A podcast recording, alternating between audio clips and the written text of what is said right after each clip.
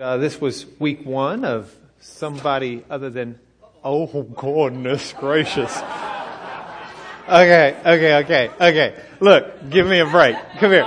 here here's, here's my, here's my friend. Baptist history. Baptist history. Okay, okay. We have our model student today. Because we're going to start out with Baptist quiz time. Oh,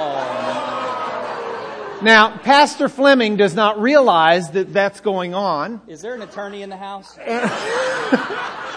And not only does he not realize it, but he has just walked into the only class without food. And now is our chance to tell him that Actually, actually, I'm here on a complaint that this is the only class without food. It was Pastor Demonshuk who told us we could meet in the chapel, but we could not bring in coffee, we could not bring in water, and we could not bring in food. Now, we've had a change in uh, direction here in some ways. And we just want you to think about it because we miss it. I've already thought about it. You'll need to see my attorney about that. Okay, before you leave, you've got to endure the first five minutes of class. Okay. Okay? Endure. Here we go. Now you've got to sit out there because you've got to be able to see this to answer the quiz. So we're going to start this morning. now I will mention as we're getting ready to go that if I'm not mistaken, our wonderful pastor recommends that people consider having a Holman illustrated, ooh, that doesn't really show up. A Holman illustrated, no, that doesn't really show up. A, hold on, hold on. Holman illustrated study Bible. Okay? Now, you didn't? Debbie Riddle said you did. I never, rec- I never recommended that. Well, Debbie Riddle thinks you did. I've if been- you've got one, I've been misquoted. On page 1501, there's a picture of the Sea of Galilee at Nof Gennesar, where our class members that are going on our Israel trip in, in a week and a couple of days, next Sunday's their last day, will actually go. They get to see the first century boat that was discovered there and meet the fella who made the discovery just one of many things you get, so start saving up for next year for the Israel class. Now with that, let's go and let's start, we're finally covering Baptist history. And I thought we'd start with a quiz. Recognizing the prize student we have, have you ever heard of the Southern Baptist Convention? Yes. Yes. How many of you have heard of the Southern Baptist Convention? Oh, we have a lot. That's good because we're a Southern Baptist Convention church. Okay. How about these? The Northern Baptist Convention. A few. The Baptist Association of America. A few. The American Baptist Association. I like that because that's the ABA, which is also the American Bar Association, though typically the Baptists and the bars are not together.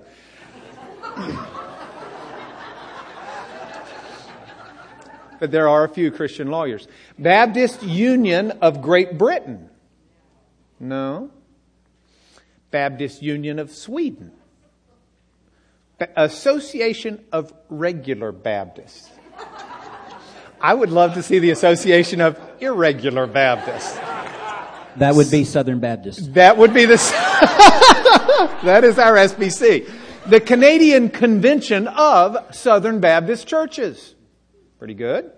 Independent Baptist Churches Convention. All right, now the quiz gets harder. Which president was not a Baptist? Truman? Lincoln? Carter? Or Clinton? No, Clinton was a Baptist. Hillary's not. She's Methodist. But Bill was a Baptist, or probably still is. Oh, they all were. Okay, so it was a trick question. Okay? They all were. Now, Lincoln, when he got older, did not uh, affiliate with any established church, but he grew up a Baptist and never uh, distanced himself from it. So, uh, which athlete was not a Baptist? George Foreman, heavyweight champion of the world and cook extraordinaire on the Foreman Grill. Jim Brown, incredible football athlete. Or Eric Liddell. That's Chariots of Fire, the Flying Scotsman, the. Okay? Okay, they all were. Um, Eric Liddell, in fact, died as a missionary in China in 1945 in his 40s. Uh, he was born in China to Chinese missionary parents and uh, went back and did that himself. All right, which business was started by a Baptist? We have James Cash Penney, J.C. Penney. You can choose Chick fil A with uh, Truett Cathy. Or you could choose uh, James Lewis Kraft, Kraft uh, macaroni and cheese. All of them. Okay, good, good, good. Which of these famous preachers were Baptists? We have Martin Luther King Jr., we have Billy Graham, or we have David Fleming. Which of these famous preachers were Baptists? All of them. Y'all are getting the hang. Okay. Which musician was not a Baptist? Of Johnny Cash. We have Chuck Berry. We have Mick Jagger. And we have Buddy Holly. Mick Jagger was not a Baptist. Mick was born and raised Catholic, and uh, then since he wrote Sympathy for the Devil, I'm not sure he's been in a church, but if he has, it's like I don't want to like denigrate him on the internet. Mick, if you are finding the Lord, praise God, and please come to our class. We'd love to hear about it. Now, here's the question as we get into the background, and now you can leave anytime you want, Fleming, because you've done your part. I mean, you've made a personal appearance.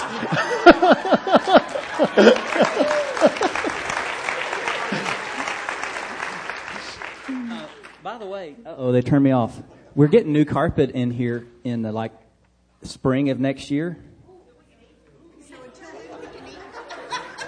I'm just saying, when you call my attorney, mention the fact that we're getting new carpet anyway. So, good deal. Thanks for letting me interrupt. I just want to say thanks for connecting, and I'm glad you're in Sunday school. Way to go. And I wanted to say in front of you, thanks to this guy for putting so stinking much into this class. We love you. We love you. We do have the best pastor of any church in the country right now.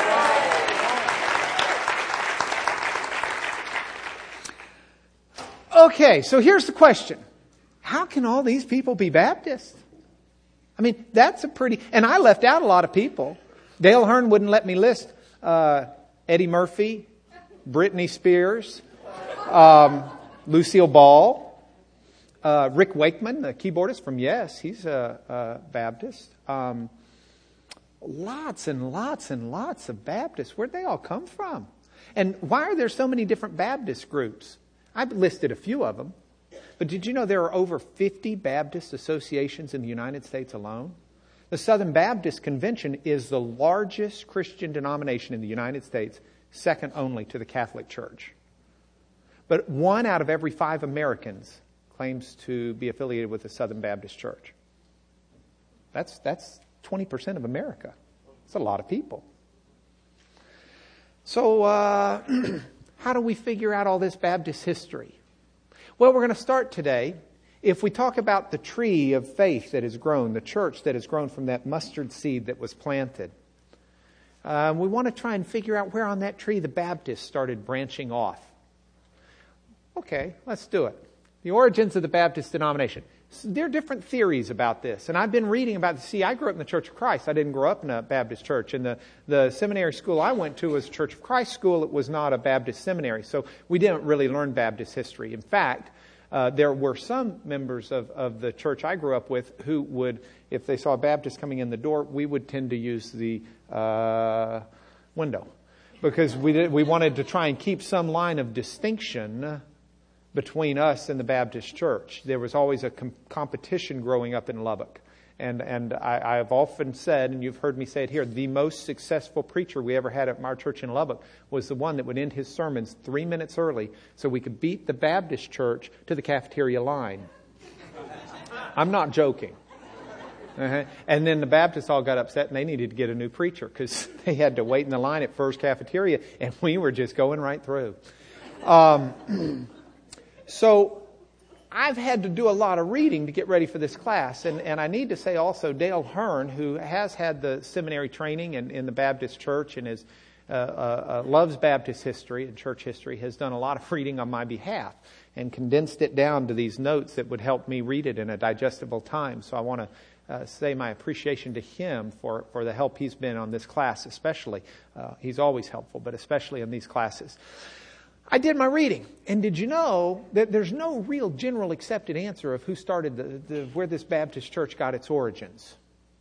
There are different theories, and I want to throw out some of the theories, and then I'm going to tell you why I discard them and where I land on this issue, uh, coming to it uh, uh, with the background I do. Some argued that the Baptist church was started in the New Testament. This is called the perpetuity theory, the idea being that since perpetuity there's been a Baptist church, and it just went underground for a few de- centuries, uh, all right, maybe a 15, 1600 years. It went underground, and we don't read about it, and we don't really know about it historically, but it's always been there. Um, there's not a lot of evidence, well, very, very, little evidence to support that, and that theory is really out of uh, vogue now. You don't find a lot of modern scholars who would agree with that. Even within the Baptist church itself, that's pretty much discounted. But um, some say, okay, the Anabaptist. After all, look at the name. It's got Baptist in it, right? So maybe the Anabaptist started the real Baptist. Um, there are some similarities. The Anabaptists would immerse, generally, most of them. The Anabaptists at least believed in believers' baptism. Ana means again, so those are the ones who are going to baptize people who'd been baptized as infants. They'll rebaptize them as believers. So there's always been a, an idea taught out there that maybe that's the genesis or the origin of our Baptist church. Eh, there's clearly been some shoulder rubbing between the Baptists and the Anabaptists, but it's probably not the start of the church. How about the Puritans?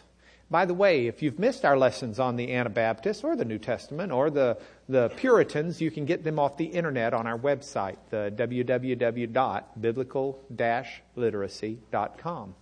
Um, choir's done their part. Y'all were great again today. Wonderful choir, so thank you. And please come and make yourselves welcome. yeah, good job. Using your gifts for God. Um, to our benefit, which we like. Um, the origins of the Baptist denomination, then, some say the Puritans. Well, there clearly were some puritanical influences on the Baptists and some Baptists on the Puritans, but uh, probably not. The best location we can find for the real roots and origins of the Baptist denomination are in the free church movement in England. The free church movement in England also produced some Puritans. It also produced some Anabaptists and Mennonites. And in that way, you can kind of see uh, the blending together of some of these roots. But we really need to call it just the free church movement in England as the beginning or the starting place for the Baptist church as, as we know it and understand it today. So that's where we're going to start our study this morning. We're going to spend several weeks on Baptist history. Uh, this morning's just kind of an overview. It kind of gets our feet wet. Next week is a class I'm extremely excited about. I urge you to come. Some of you have children who come. Uh, I never want to take children away from another class, but if they're not attending another class, this will be an interesting one for children. That does not mean that it's going to be boring for adults. It's a wonderful standalone class next week. So bring anybody you want. Bring your friends, bring your neighbors. No one will be offended, no one will be upset, and hopefully everyone will be blessed. It's a segment of Christian history that the Baptist church has done that, that's really incredible. It's absolutely incredible. And so uh, we'll talk about it a little bit more at the end of class. But let's discuss today the free church movement in England. And, and a lot of this is some review, but we need to review so that it's fresh in our brains and so that we see how that, in, that, that review plugs into the Baptist church. To understand the free church movement, we need to understand two different things. We need to have a thought about what role the king or the monarch or the ruler played in the thought of, of the people. I mean, and today the Queen of England, she's not really much more than a. Um, well, I, I, don't mean to say this in a denigrating way. Uh, uh, I don't mean it that way at all. But but she's much more um, a, a, representative for the public of what it is to be British. She's much more a, a um, what's what's the word I'm looking for? A figurehead. She doesn't really have ruling authority per se in, in direct day to day. I mean, if you're upset that Britain's involved in the Iraq War, you complain to the Prime Minister. You don't go to the Queen, right? If you're upset over the English language, I think that's where you go to the Queen because it's the Queen's English. Someone asked me the other day, Don't you know the Queen's English? I said, Of course she is. What else would she be?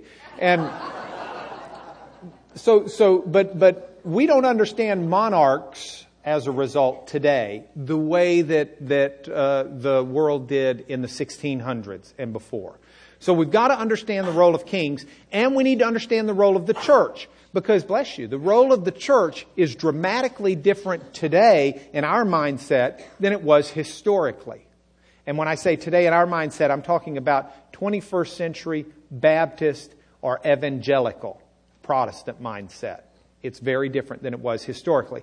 So let's start with the role of kings. That's the first part. The role of kings. Who rules society? Okay, now think about it. Who is our ruler in society in America? Nobody. We are. We uh, got a government of the people, by the people. We vote. We elect. We make determinations. President Bush, whether you like him or dislike him, he doesn't rule my life and he doesn't make my decisions for me and he doesn't tell me what to do, generally. I'm not saying he doesn't have influence and power, but he's not, as our kids would say, he's not my boss. Okay? He's not my boss. So who is society's ruler? Well, since Constantine, and you can go back and get the Constantine lessons because we've gone through that about a year or so ago. Since Constantine in the early 300s converted as a Roman emperor to Christianity, Constantine began this concept that said, I, Constantine the Great, I am your leader in all ways. That's the way God made it. I'll lead you in religion. I'll lead you in battle. I'll lead you in society. I am, until Constantine, Caesar was God. Constantine said, I'm not God, but I am his representative on earth. And I have no doubt Constantine would use the scriptures that says God raises up kings and God deposes kings. And he would say, God has made me king and ruler. So you do what I say and I establish religion, and I establish orthodoxy, and I am your boss. And not just Constantine, but that's the way rulers and kings were. Now, gradually, the Catholic Church begins to fight with the kings over this. And this is the history of the Middle Ages. The Middle Ages is the Pope saying, Well, I, the Pope, stand between everyone and God. There's God, there's me, and there's the world. The king is in the world. So yes, king, God made you to rule your people, and yes, you are your people's ruler and boss, but you account, you report to me. Because I make a decision whether you get into heaven or go to hell. And if you won't do what I say, and you aren't a good Catholic, then you're going to hell. And so will everybody in your kingdom. And so the pressure and the tension between kings and popes existed for a thousand years plus. Who truly was the ruler of society? Who was the boss of you and me? And this was the big fight. Now, as we go into the 1500s, along comes Henry VIII. And Henry VIII says to the Pope, Yeah, well, you may stand between God and everybody and every king, but not between God and this king. Okay? See, in England, God made me the ruler, period. End of story. So I rule all of England, and that includes the Church of England.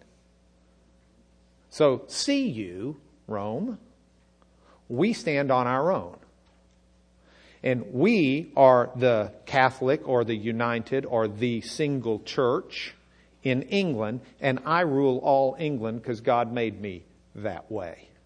That's my job, man, and I'm sticking with it. And so the Church of England separates itself out from the Catholic Church, but it does so with the idea that the king is the ruler that God put in place to rule the hearts and the minds and the bodies of men. And you follow the king in all ways, or you are a traitor. That means you follow the king in religion, or you are a traitor. It's treason not to follow the king in all matters, including religion. So this is the role of the king at the time period we're looking at. He is the boss of you and me in all matters. Okay? God's divine appointed decision maker. Now, set that aside. Let's talk about the role of the church for a minute. There was a very different mentality about the church for this thousand plus years up to the 1600s. A very different mentality about the role of the church in terms of you and me and God. It's very different than the mentality we have. And so I, I want you to really try and understand their mindset to see the roots of this church. Okay? Here it is. You got God in heaven up at the top, and you got hell down at the bottom. Get that arrow out of the way. God in heaven up at the top, and hell down at the bottom. Okay? Now, the old mentality for over a thousand years was this. You want to go to heaven? You want to know who's going to heaven? It's the church. The church goes to heaven. And anybody that's not in the church, by definition, they go to hell. Now, you and I are thinking, well, that's sort of the way we see things, isn't it? There's a difference here. It's not that the people that make up the church are going to heaven. It's the institutional church itself going to heaven. In the Catholic mentality, it's the Catholic Church that goes to heaven. You want to go to heaven? You be in the Catholic Church. And then you're going to heaven. Oh, you may have to stay in purgatory for a few billion years because you lived a horrible life. But eventually, all roads through the Catholic Church lead to heaven. So you Catholic, doesn't matter what your individual relationship with God is like. If you're baptized into the church, you're part of the church, you get to go to heaven, barring dying with some absolutely atrocious mortal sin that has not been absolved. General rule, though, you get in the church, you go to heaven. You don't get in the church, though, you go to hell. And I mean, go straight to hell. You don't pass go, you don't collect $200. Psh, right down to the basement through the chute.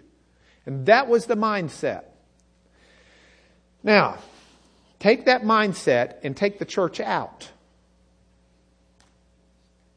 Because this is what started happening with the free church movement. The free church movement said, no, it's not that the church is going to heaven. It's the individual who's going to heaven or hell. The church is kind of out of the equation. It's a question of what's happening to you and me. It's a question of where is your soul? It's a question of how are you doing with God? Do you see the difference there?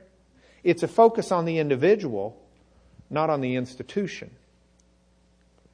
So now you've got a king who's making your decisions religiously, but you've got a people who are starting to think differently. Why the change? I still think the, the most, I, I look back at my history classes growing up. And I don't understand why they didn't make a bigger deal out of this in my history classes. Maybe they did. Maybe I wasn't paying attention. But they should have made, you were, how long were you homeschooled? Okay. So you see, if your history class didn't have this, you can look to your left and blame your mom. but the rest of us, we have to blame our teachers. Sorry, Michelle. Give y'all something to talk about over lunch.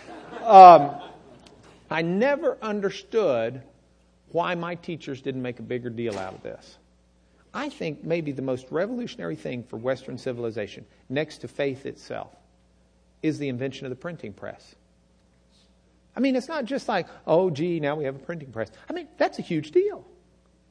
Because before that, people didn't read. No point in reading. You can't afford a book. Only people that can read are the monks who are in charge of writing the books. So nobody reads. Education doesn't advance. People aren't free thinkers. And nobody can read the Bible and address God and try and understand God on an individual basis. They're almost totally reliant on the church to explain the religion to them because they cannot take Representative Debbie Riddle's Bible and put it up on for everybody to see. They don't have it. Okay? So the printing press gets invented. Then all of a sudden, you can afford books. Whoa.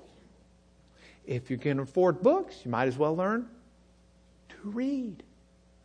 And if you're going to read and you can afford a book and you're a Christian, what better book to read than the Bible? Whoa, is that what it says? They didn't tell me that one. And that really changed the way people thought. And that really changed the approach to faith and church and religion. It was a huge change. And now, put yourself in England in the early 1600s. One of the two people that really most scholars say founded the Baptist church was a fellow named Thomas Helwys. And here's what he wrote in a book that uh, got him sent to prison because the King of England, who was King James at the time, as in King James Version of the Bible, King James did not really approve of this. Listen to what he said. He said, It's not most equal that men should choose, is it not most equal that men should choose their religion themselves, seeing they only must stand before the judgment seat of God to answer for themselves? Let me put that into modern English colloquial English.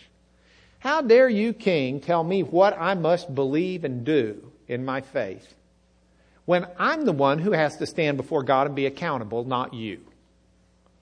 If at the judgment seat I'm allowed to say, um, okay, uh, I know I'm going to be in a lot of trouble over some of this, but instead of me standing here getting judged, uh, make King James come in here and, and you judge him because he was making me do what he wanted me to religiously. So you see, Helwys writes, and, and he says, if King, you're not standing in my shoes at judgment, then you have no right to tell me what to do. Does that make sense? By the way, who does stand in your shoes at judgment if you're a Christian? Jesus. So does he have a right to tell you what to do? Mm-hmm. He does. And he has a legitimate right to tell me what to do because he will be standing in my shoes in judgment. Thank God. So Helwys writes this and uh, gets thrown in prison and winds up dying in prison a few years later. Here's the mentality shift. Let's see it again. God and a human. The Catholic Church taught that the priests themselves and ultimately the Pope were between that human and God. You got sin in your life? You want forgiveness? Where do you go? Confession. You're going to die. You want last rites. You want forgiveness. You want a good, as clean a slate as you can get, heading up above. To whom do you turn? The priest. Luther comes in, and Luther takes a Peter passage where Peter, who supposedly was the first pope, Peter himself told the Christians that you, you are a chosen people. You are a royal priesthood. There's not a priest between you and God. It's the Lutheran idea, the Reformation idea, the Baptist idea, the evangelical idea, the principle of a priesthood of all believers. God has called every believer to be a priest. He's called every believer to proclaim God's praises because He's called every believer out of darkness. And so we are a priesthood. We, you want to call in a priest, go to the mirror. You don't need a priest to intercede between you and God. The church doesn't have that role. You go to God through Jesus Christ.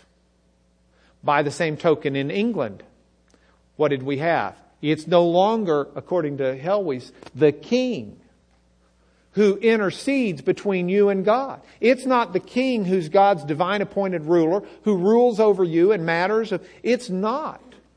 Pastor Fleming is not your or my mediator with God.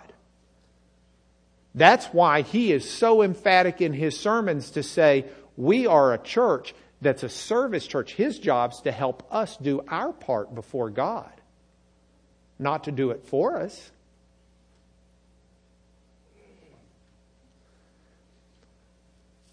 There's only one mediator between God and you and me, and that's the Lord Jesus Himself. He's the one who's the mediator. He's the one who gave himself as a ransom for all. That's what Paul wrote Timothy, and it's no different today for us. So the king is not a mediator between us and God either. And into this world and this mentality comes John Smyth and Thomas Helwys. These are the two fellows that are principally responsible, eh, according to most historians, for starting the Baptist church. Now, you remember the pilgrims? Not the chicken, the ones, the turkeys. Those pilgrims.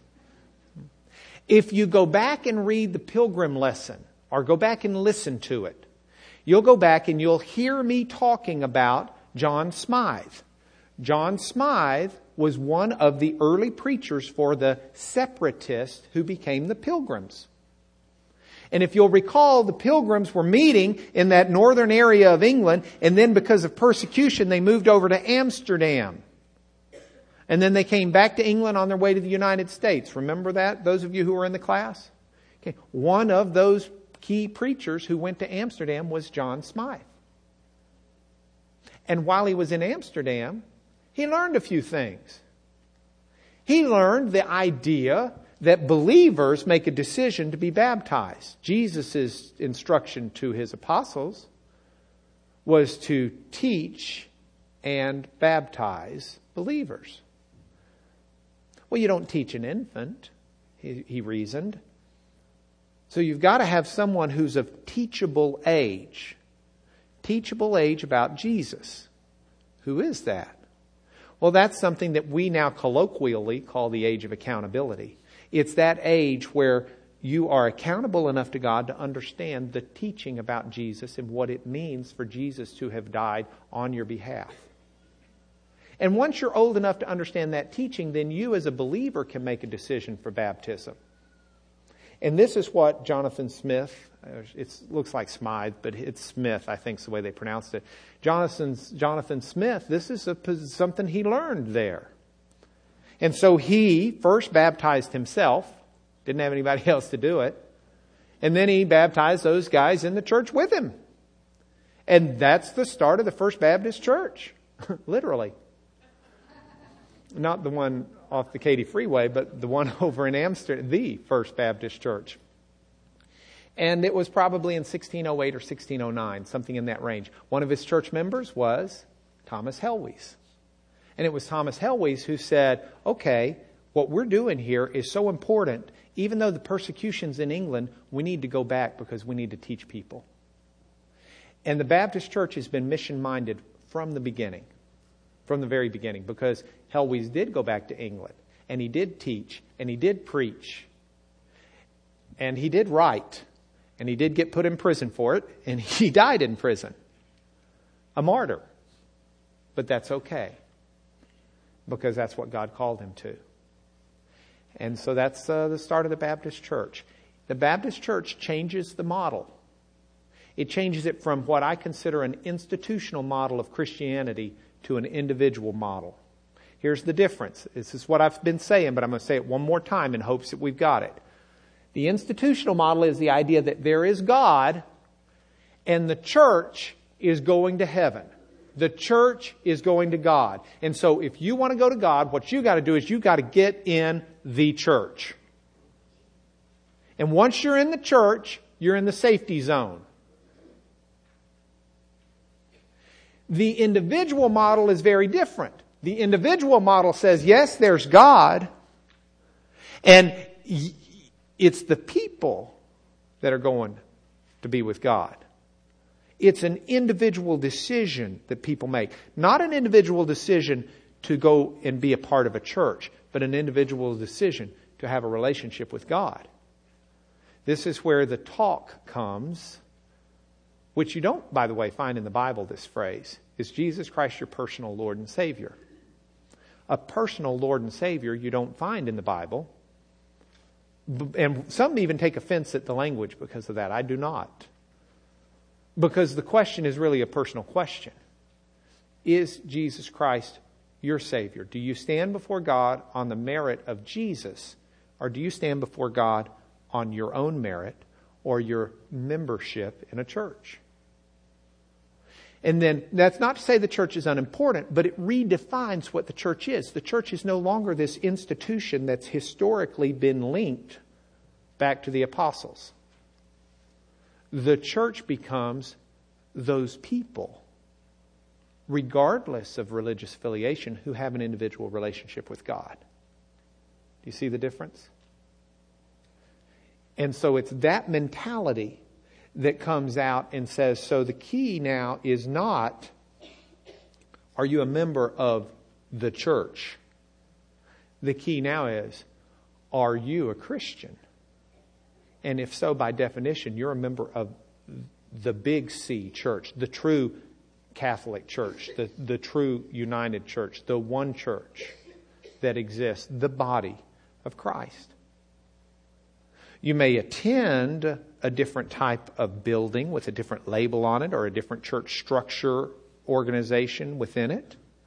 But the, the emphasis is no longer are you a part of an organization? The emphasis is do you belong to God? Now, all those people that I listed as Baptists, I don't know if they're Christians or not. I just know they're part of an institutional Baptist church at some point in their lives.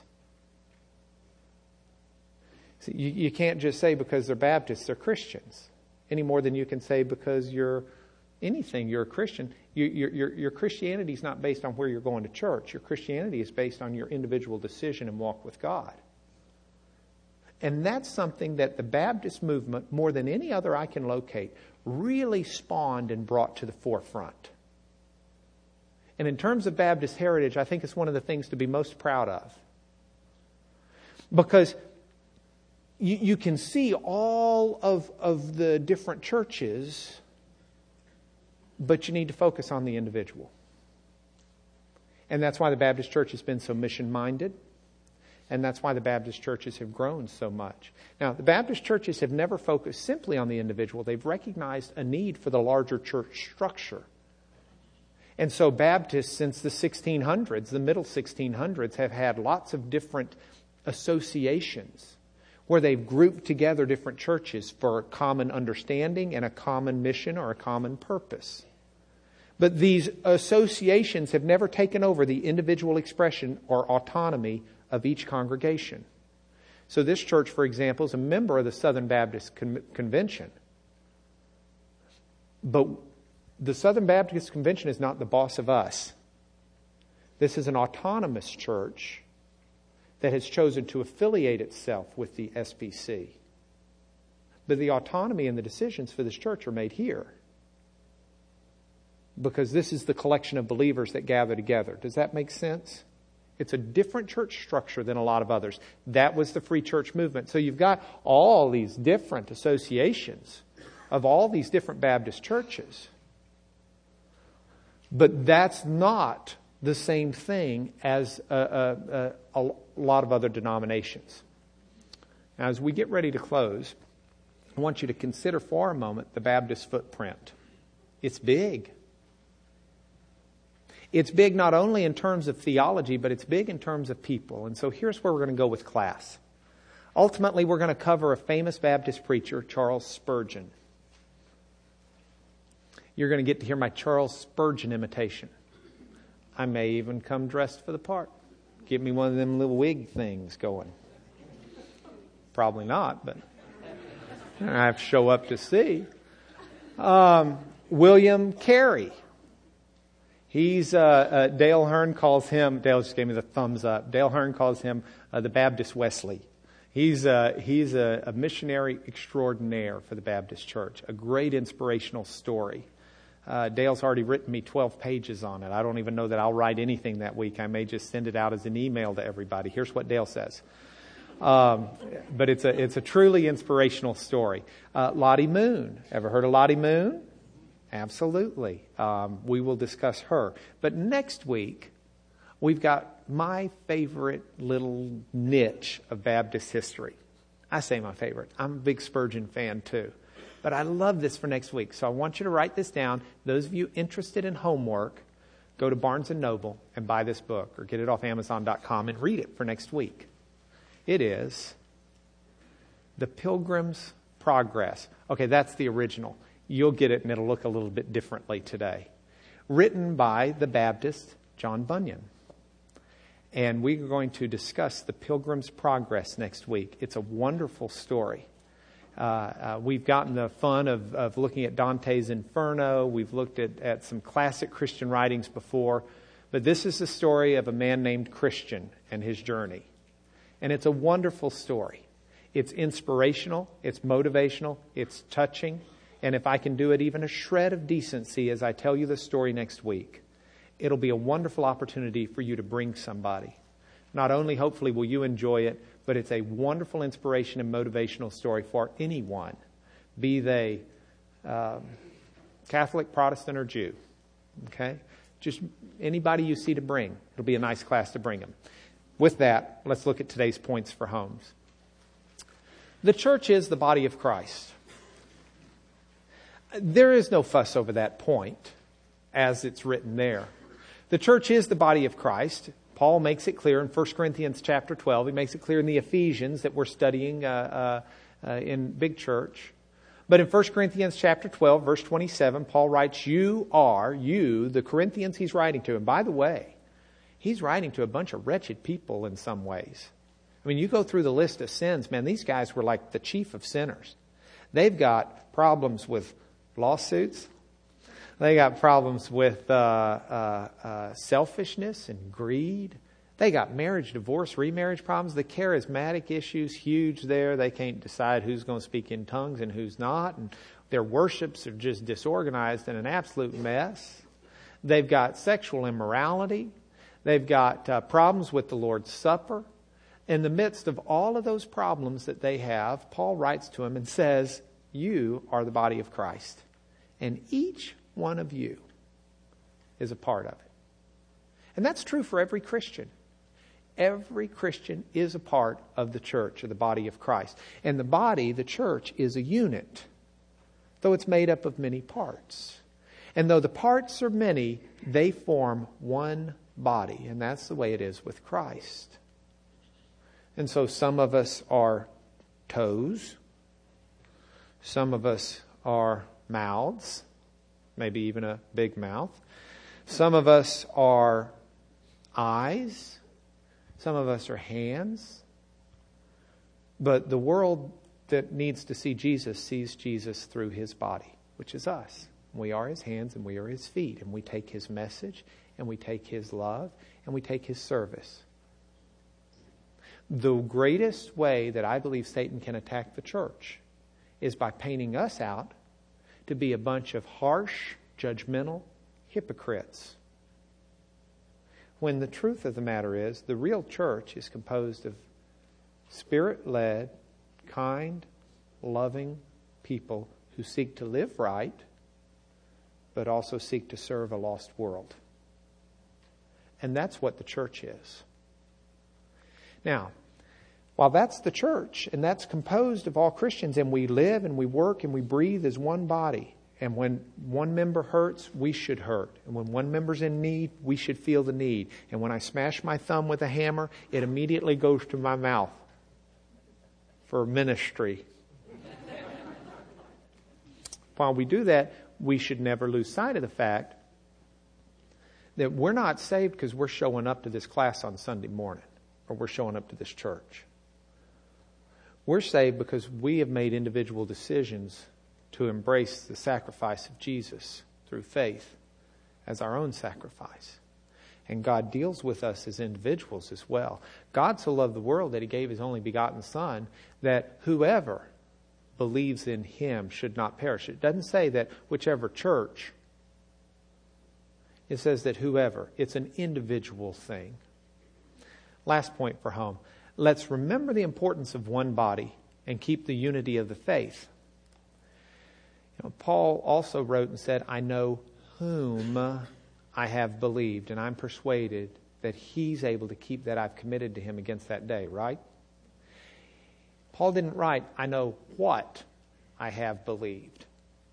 And I'm persuaded that believing what I believe is. And here's the point there's a place for matters of faith. We gather together around a common orthodox belief in Jesus Christ and his death, burial, and resurrection and his second coming.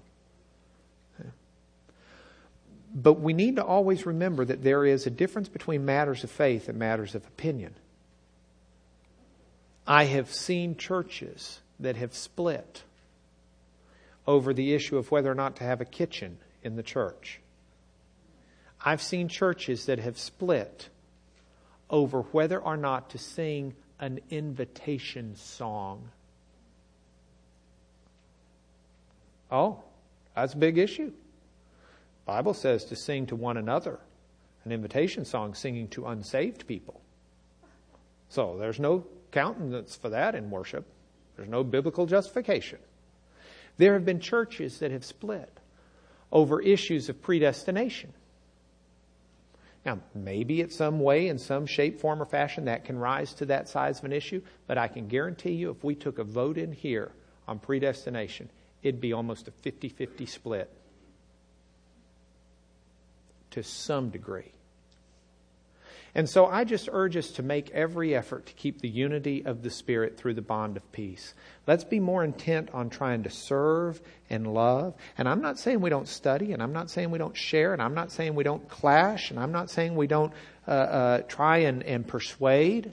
I think there's room for all of that, but we just need to always keep things in perspective and try to be discerning about where God would have us draw a line between a matter of faith and a matter of opinion, because there is one body and there is one Spirit, and we were called to one hope when we were called. There's one faith, one Lord, there's one baptism.